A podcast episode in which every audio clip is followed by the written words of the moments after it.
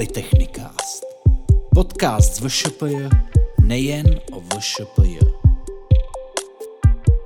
Co mají společného simulační manažerské hry a vytváření do dokmenů? Překvapivě mnoho. Minimálně tedy osobu hosta deváté epizody podcastu Polytechnikast, již je doktorka Lenka Lízelová, vyučující ekonomických předmětů na katedře ekonomických studií VŠPJ, která je zároveň garantem předmětu simulační manažerské hry, lektorkou kurzu genealogie na Univerzitě třetího věku, propagátorkou e-learningu a metodikem nástroje Moodle. Dobrý den. Dobrý den, děkuji za pozvání. Nezapomněl jsem v tom úvodním výčtu na něco? Myslím, že takhle to je řečeno dobře. Genealogie, e-learning, simulační manažerské hry, to jsou poměrně různorodé oblasti. Je něco, co je spojuje? Tak překvapivě je to práce s informačními technologiemi.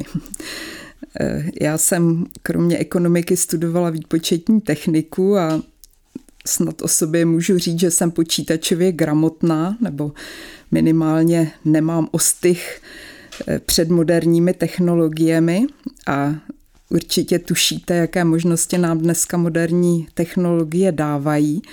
Takže pokud jsem schopná využít aspoň zlomek toho ve své práci, tak to považuji za ohromnou výhodu ale není to žádná raketová věda, jde opravdu jenom o ty uživatelské dovednosti při práci s informačními technologiemi. Takže já jsem přesvědčená, že vysoká škola budoucnosti musí být produktivnější a efektivnější a otevřenější. S tím souvisí třeba gamifikace výuky. Ve výuce používám různá hlasovátka, game-based learning neboli na hře založené vyučování. Využívám hojně e-learning, to je ten náš systém Moodle a to jsou všechno oblasti, které posunují vzdělávání na vyšší úroveň a, a zvyšují efektivitu vyučování a studenty to náramně baví. Zmínila jste gamifikaci výuky, game-based learning a další pojmy, které souvisejí s využitím her při výuce. Jaké simulační hry ve výuce používáte? Já mám připravenou celou řadu her, které studentům pomáhají pochopit nějaký problém, nějakou oblast a rozvíjet určité kompetence. Mám připravený i balík her s MIT ale problém je časový, kam ty hry zařadit.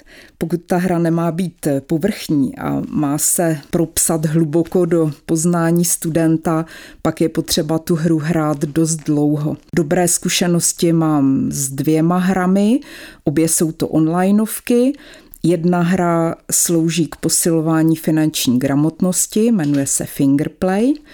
A druhá, to je manažerská simulační hra, jmenuje se Unisim. Tu hrajeme ve škole už sedm let a Každoročně pořádáme celonárodní turnaj pro e, studenty a letos plánujeme v Jihlavě uspořádat e, turnaj pro středoškoláky z celé republiky. Můžete tedy úvodem blíže představit třeba tu hru k posílení finanční gramotnosti? Finanční gramotnost obecně stojí e, za pozornost. Různé studie ukazují, že lidé mají pocit, že jsou finančně gramotní a e, skutečnost je trošku jiná. O tom vypovídá třeba e, počet e, exekucí v naší zemi. Proto myslím, že je velmi důležité posilovat tady tuhle tu gramotnost nejenom u studentů, ale úplně u celé populace. Tuhle tu hru eh, vytvořila společnost ABC finančního vzdělávání společně s Českou národní bankou a zadarmo ji poskytuje na svém webu. A hra spočívá v tom, že eh, hráč se stane správcem rodinného rozpočtu, dostane na starost modelovou rodinu s dvěma malými dětmi a po dobu 30 let tedy 10 kol, rozhoduje, jak naloží s jejich financemi. Ve hře jsou tři takové důležité milníky, podobně jako je tomu v reálném životě. Prvním je potřeba zajistit vlastní bydlení, tedy dostat eh, rodinu z nájmu a pořídit jim prostřednictvím hypotéky vlastní nemovitost.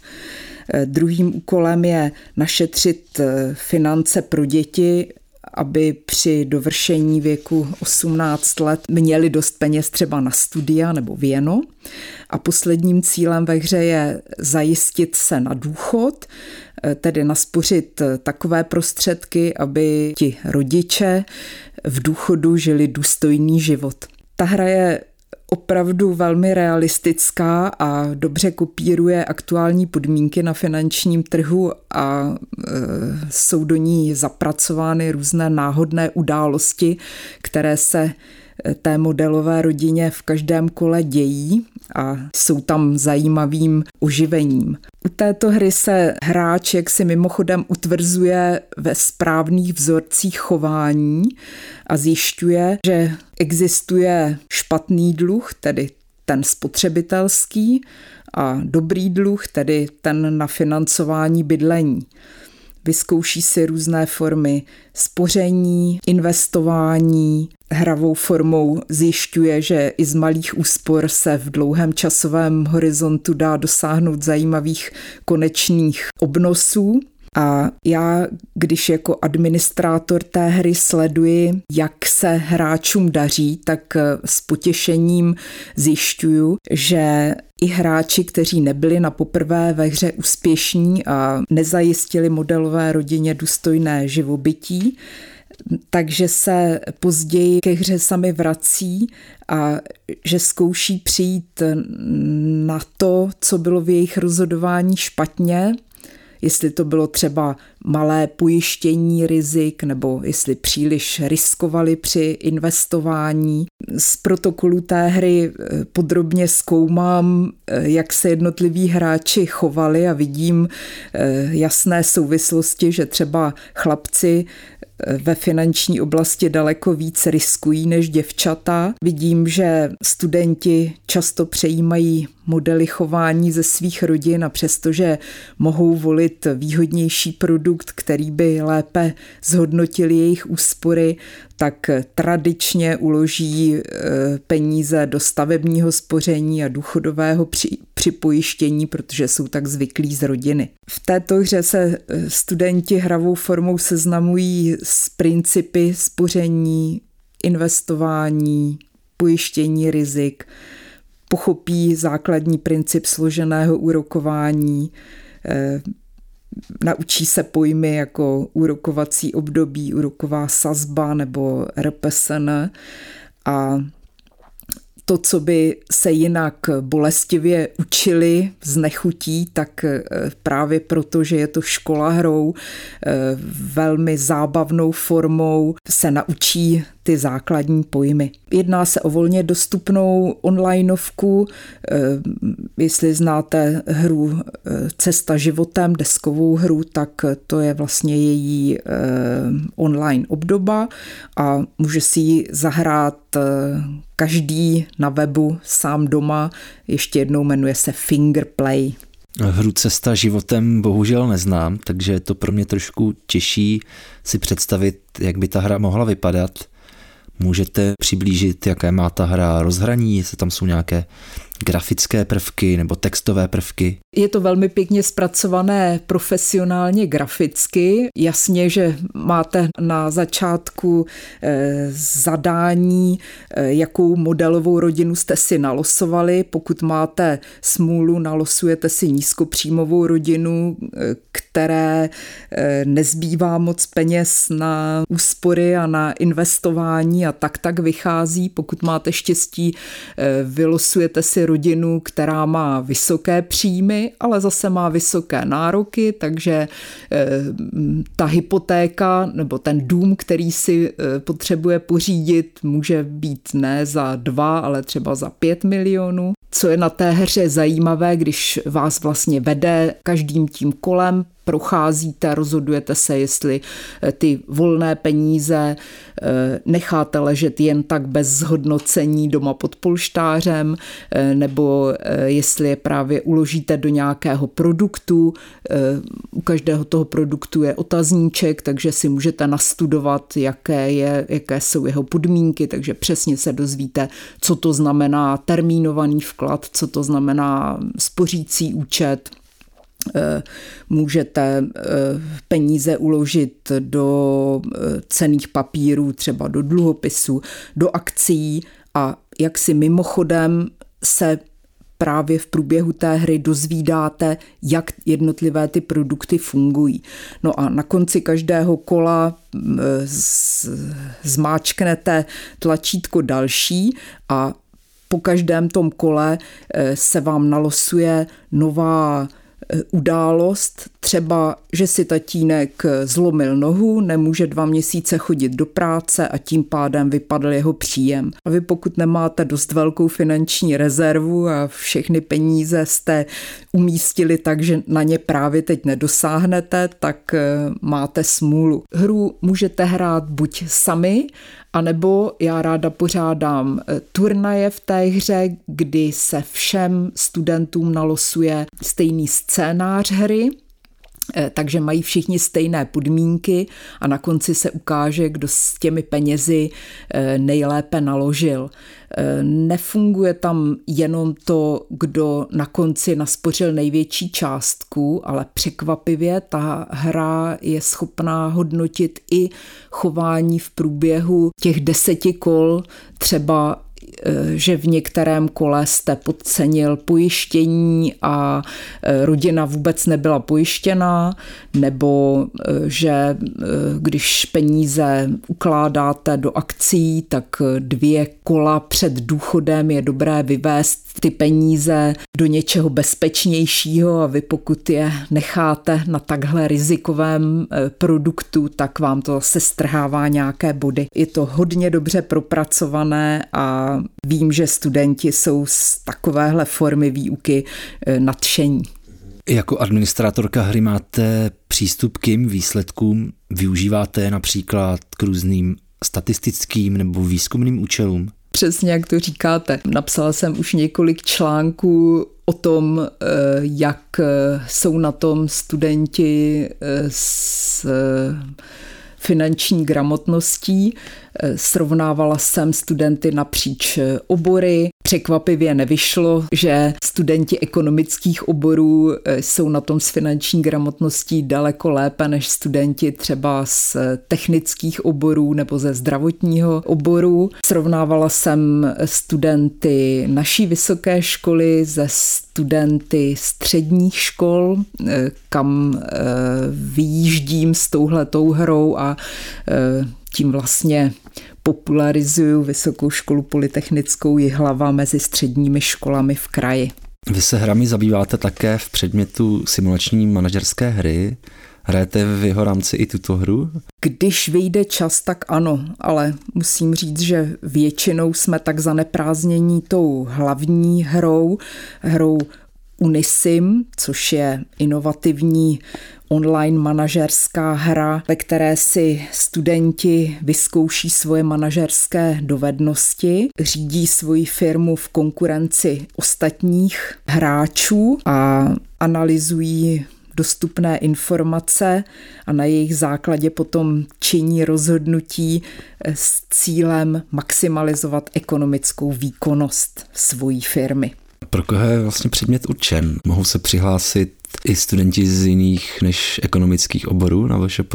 Tu hru eh, lze hrát bez předchozích ekonomických znalostí, jaksi intuitivně, ale samozřejmě čím hlubší pochopení těch ekonomických souvislostí, eh, tím se dá předpokládat, že se do vás ty znalosti, dovednosti a postoje víc propíšou. Já bych to přiblížila k sledování nějakého hlubokého psychologického filmu třemi různými generacemi, když se dívá na Anu Kareninu dcera, matka a babička, tak všichni sledují stejný film, ale ta dcera si z toho odnese že měla Anna krásné šaty. Maminka ta asi už ocení ty vztahy, které ve filmu viděla a babička ta třeba eh, pochopí celou tu hloubku poselství toho filmu, takže velmi podobně je to eh, u těch her. Naklikat tam cokoliv může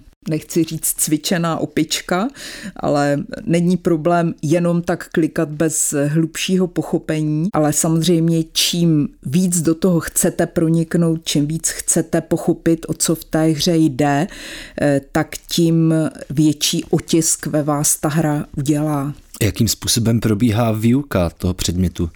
Máte například se studenty možnost zpětně analyzovat jejich rozhodnutí a podobně? To je moc žádoucí.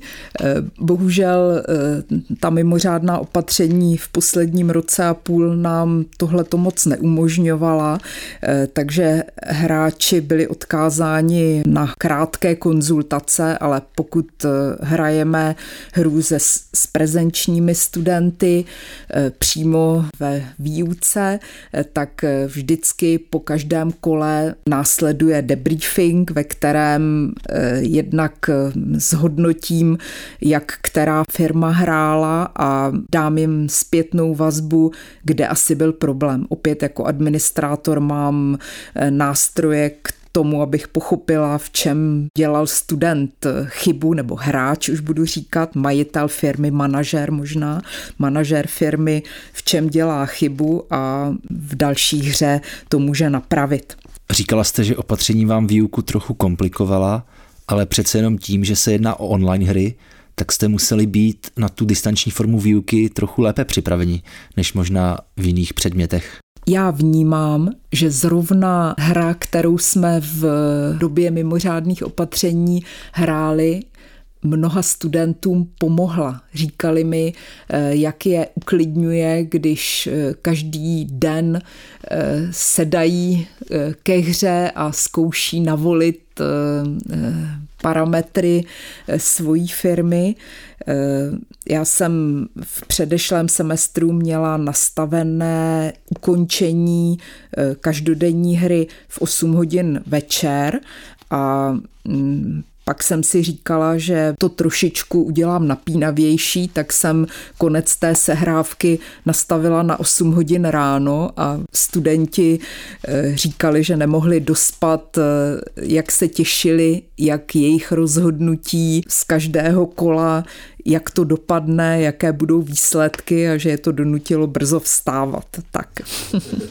Měli jsme daleko více možností hrát, jestli eh, za normálních okolností hrajeme jednou týdně, eh, řekněme čtyři kola za tu dvouhodinovku, eh, tak tady jsem nevěděla, jaké jsou časové možnosti jednotlivých hráčů, takže jak na prezenčním, tak na kombinovaném studiu jsem založila několik her. Studenti si mohli vybrat, kterou hru chtějí hrát. Máme několik variant varianta cestovní kancelář simuluje, že jste majitelem cestovní kanceláře a nabízíte klientům zájezdy. Máte přesně zanalizovaný trh, takže víte, kolik je na trhu mladých jednotlivců, rodin s malými, s většími dětmi, kolik je tam starých lidí. Víte přesně, jestli chtějí cestovat autobusem, vlastní dopravou nebo letadlem, jestli chtějí bydlet pod stanem v apartmánu nebo v hotelu. Je to hodně dobře propracované. Když máte takhle dokonalé reporty o tom, eh, jak eh, ten trh je rozsegmentován a co požaduje, tak eh, vy modelujete nebo vytvoříte zájezd, který nabídnete na trhu a podle toho, jak dobře reflektuje požadavky klientů, tak dobře se prodává. Nakousla jste to, že ti hráči vstupují do hry s nějakým svým backgroundem, jsou ovlivněni svojí rodinou, zvyklostmi. A jaký vliv má na to hraní ten faktor, že se jedná o hru? Jsou třeba ochotní více riskovat? To je první, co si říkáme. Je to hra, je to matematický model, který velmi dobře ukazuje realitu nebo simuluje realitu. Toho jsou si hráči vědomí, ale pro některé je to nepřekonatelné pochopit, že to funguje jako matematický model a že si nemohou sami vymodelovat eh, zájezd, na který by chtěli oni nebo jejich rodiče. Eh, často se mi stává, že se eh, student vsteká. Já jsem nabídl skvělý zájezd, tak jak důchodci chtějí, zájezd autobusem na Slovensko, poznávací, do hotelu a nikdo si to nekoupil. Musí si přečíst, eh, nastudovat, jestli opravdu existuje zájem o takovýhle typ zájezdu a nedělat to eh, podle svých pocitů. Vy se teda ptáte na, na to, jaké riziko eh, student nebo hráč podstupuje. Ano, vnímám, že obzvlášť chlapci obzvlášť z technických oborů, mají obrovský sklon k riskování. Je jasně dané, že na tom trhu je třeba 20 tisíc klientů a je jasné, kolik se toho dá nabídnout. Opatrný student nabídne pár set zájezdů. Trochu na tom vydělá, ale není to nic slavného. Když student zariskuje a hned v prvních kolech hry nabídne stovky nebo tisíce zájezdů, vezme si obrovský úvěr a opravdu mu to vyjde, velmi rychle ten trh eh, ovládne a už mu e, nikdo nemůže konkurovat, protože se prodávají jeho zájezdy, takže vyplatí se zariskovat, ale eh, pokud to není podložené výpočty a ten student jenom tak riskuje, možná mu to v pár kolech může vycházet, ale v pokročilých fázích hry, když hrajeme třeba na 8 kol, tak tam už se potom pozná, že nemá to ekonomické uvažování a že eh, jenom riskovat v podnikání nestačí. Mám zkušenosti, že na téhle hře studenti velmi dobře pochopí, jestli eh, mají do podnikání sami jít, anebo jestli na to nemají nervy. Někdy je to hra opravdu na života, na smrt. Vzpomínám na hru, ve které eh, dvojice kamarádů a kamarádek ve dvou firmách eh, se tak rozkmotřila, že to vypadalo, že přestanou být kamarádi, protože děvčata vymodelovala krásný produkt a v, byla s ním na trhu velmi úspěšná, všechno se prodalo a v následujícím kole eh, jim to eh, jejich kamarádi z konkurenční firmy ten produkt okopírovali a o pár korun levněji ho prodali. Děvčata to nemohla rozdýchat, eh, že tohle se eh, mezi kamarády nedělá, ale myslím, že velmi dobře pomocí téhle té hry pochopili, že to je součást konkurenčního boje, že si firmy nápady kradou. Když se rozhlédnete a vidíte, že někdo to dělá lépe, že je úspěšný, tak to budete dělat podle něj lépe a není to nic trestného. Kromě toho poznání, jak fungují mechanismy na skutečném trhu, co dalšího studentům hra přináší? Je to propojení znalostí z několika samostatně vyučovaných předmětů. Studenti studují třeba účetnictví, marketing, management, podnikovou ekonomiku, lidské zdroje a právě propojení těch eh, znalostí ze všech těchto těch předmětů nám Unisim přináší. Eh, studenti tak mají možnost lépe pochopit eh, souvislosti a zažijí to podnikání na vlastní kůži. Když jste takhle přičichla k těm simulačním hrám, nepřimělo vás to třeba k tomu, že byste se rozhodla si zahrát nějakou klasickou videohru? Několikrát mě synové přesvědčovali, eh, abych eh, si zahrála na PlayStationu i hry, které třeba nejsou střílečky, jenom nějaké uklidňující hry, ale musím říct, že na to nemám čas. Už jsem zmínila, že eh, ta hra je časově docela náročná a mnohdy jsou studenti překvapení, že si dají předmět za tři kredity a že na tom stráví eh, hodně času. O tom to je, až když hrajete dostatečně dlouho, až tehdy se vám ty znalosti hluboko vrýjí do mozku.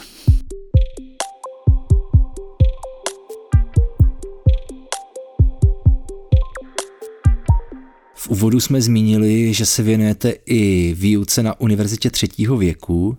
Jak s touto výukou souvisí práce s informačními technologiemi? Já na univerzitě třetího věku lektoruji kurz genealogie a budete se divit, e, právě informační technologie jsou tím, co z genealogie v poslední době udělalo tak populární obor. Je to díky digitalizaci archivu, kde můžeme hledat mm, svoje předky, aniž bychom opustili pohodlí domova. No a mm, velkou roli v tom hrají i sociální sítě, na kterých se združují badatelé z celého světa a sdílejí svoje objevy, tak to je důvod, proč genealogie v poslední době zažívá na celém světě ohromný boom.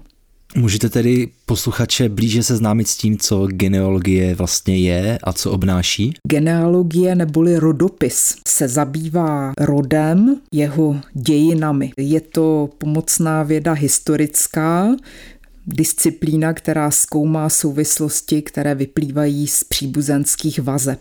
Takže na univerzitě třetího věku učíme, jak na rodokmen. Jací lidé se do kurzu hlásí a jaká je ta jejich motivace? Tak to je velmi různorodé. Eh, někdy eh, přichází posluchači bez představy o tom, jak eh, ohromně je obtížné sestavit vlastní rodokmen a že je to vlastně koníček na celý život. Jiní přichází do kurzu už velmi pokročilí, v podstatě s hotovým rodokmenem a e, náš kurz berou jako místo k inspirativnímu setkávání a e, ke sdílení e, zkušeností se stejně smýšlejícími lidmi. Takže často se v tom kurzu učíme navzájem. Jak dlouho kurz trvá a co všechno se v něm posluchači mohou naučit? Původně byl kurz dvousemestrální, ale ukázalo se, že je to časově velmi náročné eh, odhalit svoje rodové kořeny a že jeden rok na to nestačí, eh, proto je nyní kurz čtyřsemestrální. No a eh, co se v kurzu učíme? Nejdřív je potřeba naučit se orientovat v matrikách a v archivech a taky se pokoušíme číst staré písmo. Tomu se věnujeme celý první rok. A ve druhém roce, když už máme nějaký eh, dobrý základ rodokmenu, když studenti nebo spíš posluchači vytvoří eh, už pěknou rodovou databázi, eh, tak se věnujeme práci na té databázi. Vytváříme různé grafické výstupy. Chybně se tomu říká rodokmen, ale vlastně se jedná o rozrod nebo vývod z předků. No a vrcholem práce genealoga je sepsání rodové kroniky, takže posluchači velmi často odevzdávají základ téhleté kroniky eh, jako svoji závěrečnou práci. No a mnohdy to jsou krásná díla a je radost eh, číst historii jednotlivých rodů. Co vás k lektorování kurzu genealogie vůbec přivedlo? My máme úctu k předkům, jak si v genech naše rodina, eh, co si pamatuju, prarodiče i rodiče se vždycky zabývali sestavováním rodokmenu a pátrání po předcích, eh, sepisovali rodinnou historii, eh, takže já jsem tenhle ten kurz zdědila po mých rodičích. Před víc než deseti lety eh, začal tenhle ten kurz eh, lektorovat eh, na univerzitě třetího věku můj tatínek, později se k němu přidala maminka a když bylo tatínkovi 80 let, tak mi předal štafetu a celé svoje know-how. A já teď pokračuji v tandemu s maminkou, která je skvělý rodopisec, umí výborně hledat v matrikách a e, dobře čte, nebo spíš luští staré písmo, kterým jsou záznamy v matrikách zachyceny a já zase dodávám do výuky tu technickou stránku věci.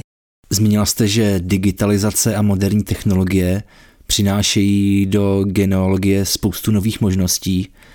Můžete porovnat tu dobu před deseti lety a současnost z tohoto hlediska? Možná před deseti lety eh, to je už doba, kdy genealogie zažívala eh, velký boom. Eh, já bych se spíš vrátila ještě dál do historie, když se můj dědeček chtěl něco o předcích dozvědět, na celý den se vypravil do Třeboňského archivu. Vypůjčil si e, plno matrik, ve kterých jsou záznamy o narození, svatbách a úmrtí jednotlivých osob v jednotlivých farnostech zaznamenány a našel jednu, dvě osoby e, do e, našeho rodokmenu. Já jsem schopná pomocí digitalizovaných matrik a různých dalších archivních zdrojů vyhledat daleko rychleji, eh, daleko víc předků a to nejenom ve farnosti, kde moji předci žili, ale jsem schopná dohledávat informace po celém světě. Těch možností, jak se dozvědět něco o svém původu, je v dnešní době již více a mnohé z těchto současných metod využívají ty nejmodernější technologie a nejnovější poznatky z genetiky, jak se díváte například na testování genetického původu? Je tato metoda konkurencí tradiční genealogii nebo jde o úplně jinou disciplínu? A mohou se případně tyto dva přístupy vhodně doplňovat? Ty přístupy se parádně doplňují. Měli jsme tady na přednášce genetického genealoga pana doktora Kotačku, který nám představil tenhle ten eh, velmi moderní eh, obor který je schopen doplnit prázdná místa ve vašem rodokmenu, dohledat eh, třeba chybějící předky, které už eh, v archivních eh, materiálech nenaleznete. Takže jestliže genealog hledá v archivních záznamech, tak genetický genealog prostřednictvím DNA a zhody markerů v vaší genetické informaci je schopen najít eh, předka na druhém konci světa. Slyšela jsem eh, historky eh, o člověku, který si jen tak pro zajímavost nechal testovat DNA a zjistil, že v jeho krvi kolují indiánské geny, nemohl tomu věřit, dal znovu svůj vzorek na přeskoumání a pak se opravdu i pomocí archivních eh, záznamů podařilo dohledat, že jeho prapraprababička se spojila s indiánem, který eh, přijel do jejich eh, města s cirkusem a opravdu ti indiánští předci byli e, faktem. Někdo třeba zjistí svůj židovský původ, ta genetická genealogie e, vám ukáže, do které velké haploskupiny e, patří váš rod, jestli přichází, jestli jste čistě slovanského původu, germánského původu, těch možností je tam plno. Já jsem v tomhle trošičku obezřetná, protože kromě těch eh, zajímavých historek o tom, jak někdo našel svého eh, chybějícího dědečka, narážím na plno smutnějších příběhů o tom, eh, že se prokázalo, že třeba váš otec není váš otec. Takže se mohou objevit i takováto překvapivá zjištění. Do tohohle můžete jít jenom tehdy, pokud eh, jste připraven i na nepříjemná překvapení. Jedna dramatická, dramatický příběh eh, z Ameriky, kde pomocí DNA právě z databáze MyHeritage, což je velká sociální síť združující genealogy, pomohla k dopadení masového vraha. Eh, měli jeho DNA, ale eh, v kriminálních databázích nebyl a pak nějakého kriminalistu napadlo hledat právě na téhleté genealogické eh, sociální síti. Podařilo se mu eh, dohledat tu rodinu, bratranec tam svojí DNA poskytl, protože hledal svoje předky a tam už nebylo daleko k tomu najít toho člověka, toho vraha a usvědčit ho. Takže i takovéhle věci se dají pomocí eh, genetiky odhalit.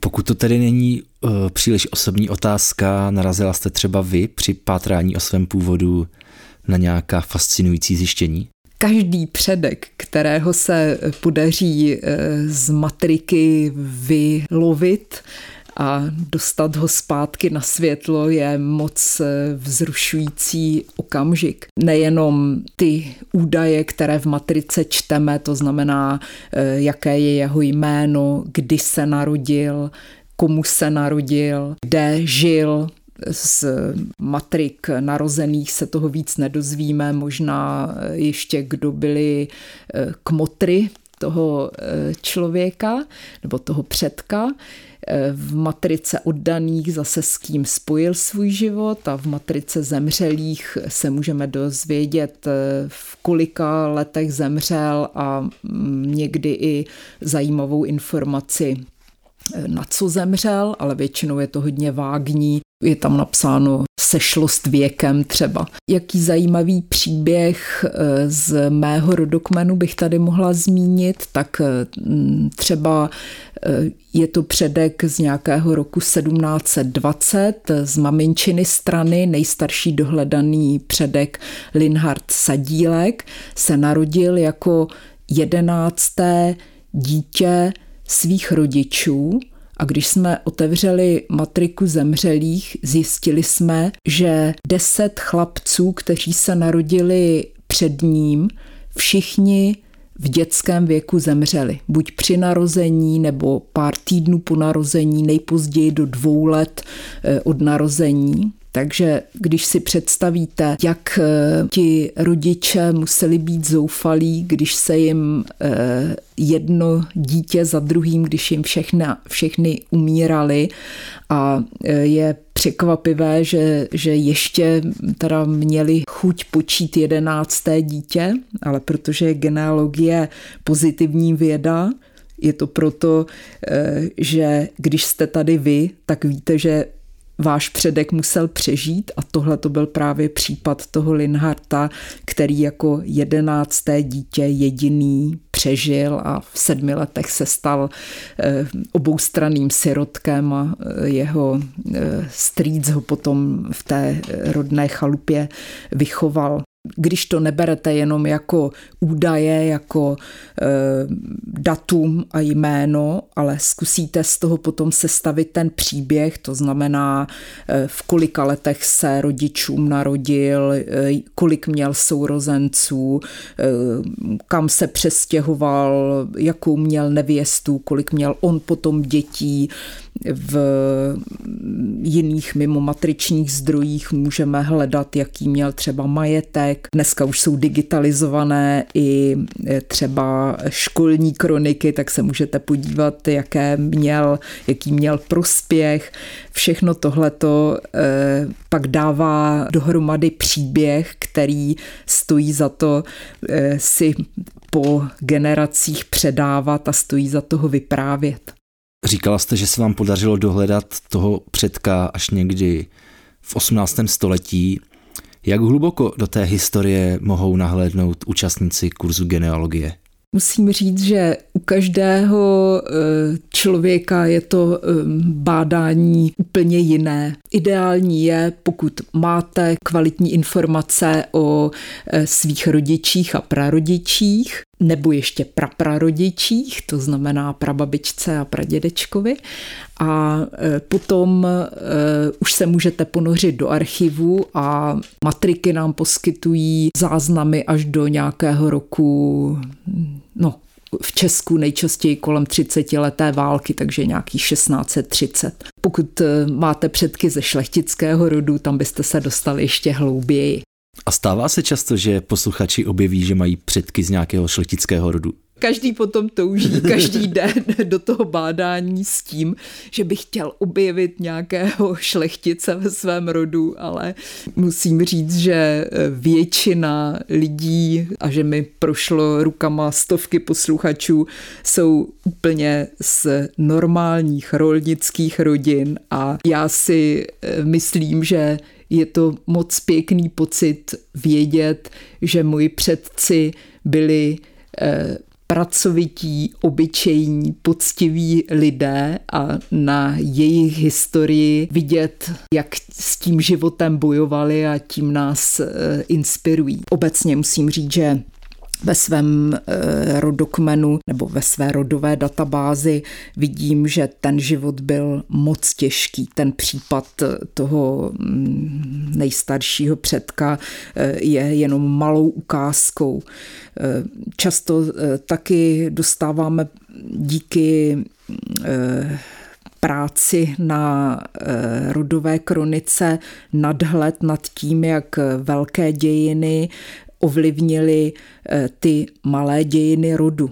Eh, I když třeba přímo ta válečná vřava nešla přes vesnici eh, mých předků, tak prostě byla válka nebo byla revoluce a nějakým způsobem to ten život předků ovlivnil. Vy jste se ještě ptal na zajímavost z genetické genealogie.